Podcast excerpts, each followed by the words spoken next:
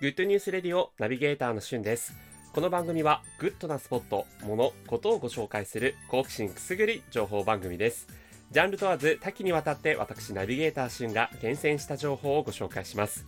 今日あなたにご紹介するニュースは韓流好き、K-POP 好き、そしてお笑い好きの方ならばぜひとも見ていただきたいスクールゾーン橋本さんについてご紹介します。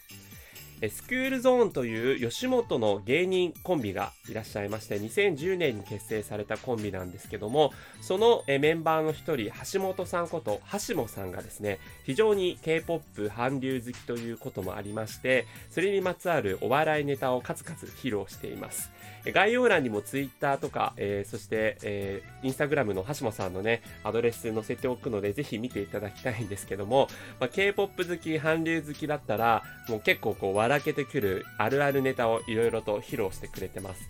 例えば韓流ドラマ好きな方はですね、こう、韓流ドラマあるあるみたいなものを結構いろいろ載せてまして、例えば韓流ドラマにあるのは、大体あの、主人公ないしはヒロインが記憶喪失になっちゃうとか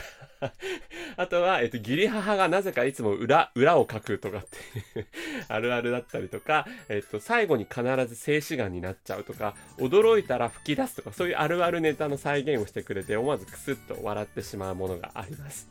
あとは K-POP 好きなあなたにはですね、こう事務所ごとに違う挨拶みたいな、SM と JYP とみたいな形でこう違う挨拶があったりとか、それからこう、あの、K-POP 好き女子みたいな形の、えっ、ー、と、あるあるみたいなものをいろいろと披露してくれてます。で、中に、中でも僕が一番好きなのはですね、えー、韓流好き女子っていうネタシリーズがありまして、その中で日本語を忘れちゃう韓流女子っていう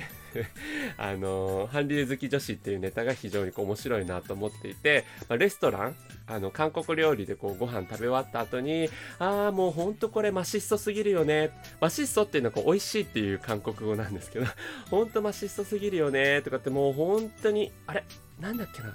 あれなんだっけ？あの日本語。日本語忘れちゃった。あのー、あれ、あれ、あ、そうそうそう。もうペブロ、ペブロ。あ、そうそう、お腹いっぱいっていう ペブロっていうのがお腹いっぱいって意味なんですけど、